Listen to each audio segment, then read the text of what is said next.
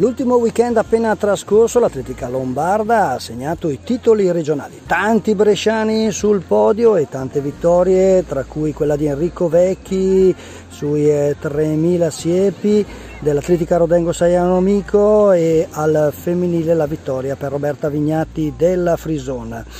Eh, belle le prestazioni anche in pedana con il podio tutto bresciano nel triplo con Dominic Rovetta che vince 14,97 davanti a Davide Papa e Matteo Inselvini.